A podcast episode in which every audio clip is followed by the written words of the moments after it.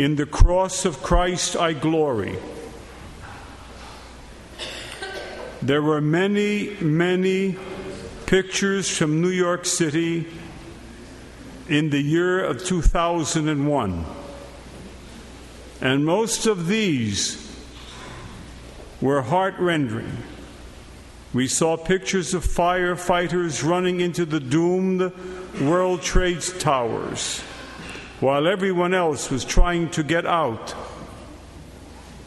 We saw panic stricken people leaning far out of the skyscraper windows, hundreds of feet above the streets below, being forced out of their offices by the shearing heat of fire. We saw hundreds of frightened people running down the streets of Manhattan pursued by the enormous looming cloud of destruction that spewed from the collapse of the towers. There was a picture published in many newspapers that seemed to sum all this up. All the fear and the shock and the destruction of September 11. It was a photo taken of one of the towers shortly after the Boeing 757 plunged into its side. There were pitch black plumes of smoke that poured upward out of the windows and up the side of the tower. And if you looked carefully, you could see in the roiling cloud a face, a face that was grim, a face that was dark a face that was threatening and almost seeming to smile in ghastly satisfaction. Of course, the paper seized upon this photo and announced that the face was of Satan himself. As a result, many people are convinced that the devil appeared on the side of the tower to show his triumph over a plan that worked out exceedingly well. I understand why so many people recognize the face of the evil one in the smoke. They recognize that a great, profound act of evil had occurred. After all, over 3,000 people are known to have perished, thousands wounded, and many, many thousands more are wounded in their hearts. They are grieving loved ones lost or seriously hurt. And all of us wake up every morning to a different sort of America. An America that must now worry about an enemy who attacks in the darkness, an enemy who enjoys the fear and the pain and the despair of others, and the enemy that lives among us to this day. So while the face in the smoke cloud was not the devil himself, the image reminded us all that the evil one had accomplished a great conspiracy that day.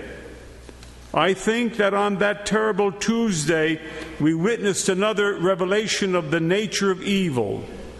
Evil destroys life,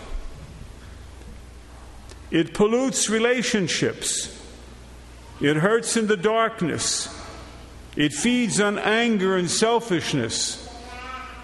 We will never forget the picture of evil of those planes ramming into the side of the World Trade Center. And from now on, that picture will endure as an image of evil and wickedness standing for once right out in the open. But there was another picture. This one did not get much attention because it was more difficult to make it out. At the bottom of the photo was the high pile of rubble with dozens of rescue workers bravely attempting to find and free those who might be trapped. At the center is the American flag that had been unfurled in honor of the fallen. And at the top of the photo, high above in the wreckage of the building number seven, there was an upright steel girder tilting toward the right.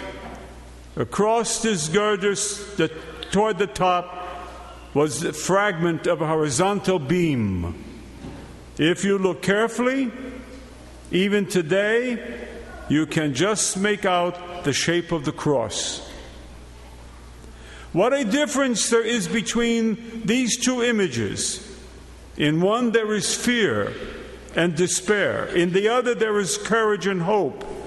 In one, there is a hidden dark conspiracy. In the other, there is light, openness, and salvation. Let us pay more attention to this image, the sign of the cross. In fact, let us elevate the cross in our hearts so that this sign will draw our complete attention. In the epistle reading for today, we read and heard much of the same thing as Paul wrote these words in his letter to the Galatians Far be it from me to glory except in the cross of our Lord Jesus Christ. In these beautiful words, St. Paul testifies that there is only one source of true confidence in this world. Where in this life can you find true refuge and safety? Where can you find true hope? Where is strength and power? Where is victory and courage? Far be it from me to glory except in the cross of our Lord Jesus Christ, St. Paul tells us again. In other words, he glories in nothing else except the cross. He places his trust and confidence in nothing else than what the cross signifies. While the world might glory in riches and fame, while it might place its confidence in military might or economic strength or political awareness, the Christian, the Christian, like St. Paul, glories only in the cross of Christ. The cross alone is a sure foundation. Amidst all the hopes and dreams of our society, the cross alone will never let you down. For the cross is a sign of salvation, a sign of hope, and a sign of glory, and a sign of the resurrection. It is a majestic sign of victory for the church, the people of God, and it is a sign of defeat for the prideful powers of darkness. It is a sign of destruction to sin and passion, but it is a sign of life and healing to those who repent and seek first the kingdom of heaven. By the cross, Christ our God gave his life for the world.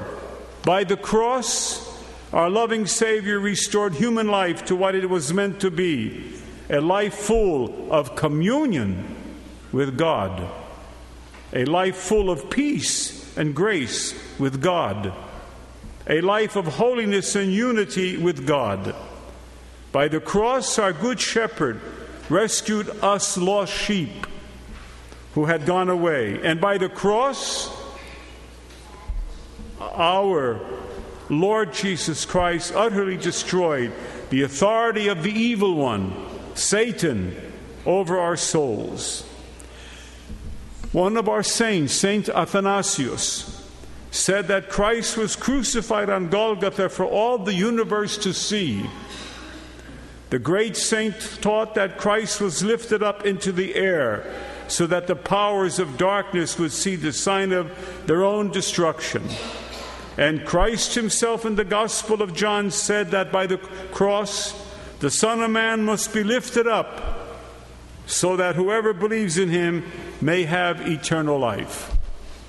My dear friends, this is the power and this is the might and this is the glory of the cross. This is the meaning of the symbol that you wear around your neck on a gold chain.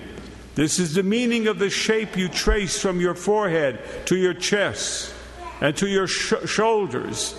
Jesus Christ has won the victory. He has given grace and truth to the church and to us, and salvation to all who call on his name.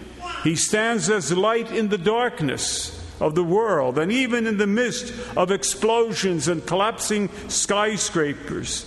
Jesus Christ brings healing, Jesus Christ brings grace, and Jesus Christ brings peace. And that is what the cross means today on this great feast day of the finding of the Holy Cross by Saints Constantine and Saints Helen, especially with regard to the tragic events of that very dark Tuesday. Today, we come to before the cross on this great feast of the elevation of the cross. And at the end of the liturgy, you and me and all of us together, we will come before that cross that is adorned and crowned with these flowers. You will come and you will celebrate the finding of the cross in your own heart and soul. You will reverence the cross. You will reverence it and remember that it was the Savior who waits for you and waits for me at the end of our lives to find either heaven or hell. I challenge you to take up the cross as the, our Lord commanded us. Whoever should come after me, let him deny himself, take up his cross, and follow me, Jesus tells us. I challenge you to take up the cross in your heart. Meditate upon what it means. Allow it to restructure your priorities. Use it as standard by which you t- make your decision. Let the cross be the sign of your own lifestyle of self denial and of your commitment to follow Christ and Christ alone. Take up the cross and let it be, and be confident in the grace of our Lord Jesus Christ. Be sure of his peace and of his love and of his healing grace. For in this world today there is too much attention paid to the signs of darkness. There is pain and there is hopelessness. There is grief and very often despair. There are broken relationships and broken lives. And all the while, the world points to pictures of frightening faces in the clouds of smoke, and it becomes afraid. It thinks of all the enemies that lurk in the shadows and all the conspiracies that yet have to unfold. The world is anxious and cannot by itself recognize any of the signs of light, victory, and joy. And this is where you come in and where I come in with you. Remember the picture of the steel girder and beam. Remember how the cross is always present, even in the midst of tragedy and darkness. Remember how the sign of the cross, if it is lifted up, will draw people to Jesus Christ. Then consider this Consider this you yourself ought to be a sign of the cross. Your very life should stand as an image of the life that Christ gave up for the world. Wherever you walk, whomever you talk to, whatever you say, everything that you do, all this should testify to the saving love of our Savior and the divine grace that was poured out from the cross.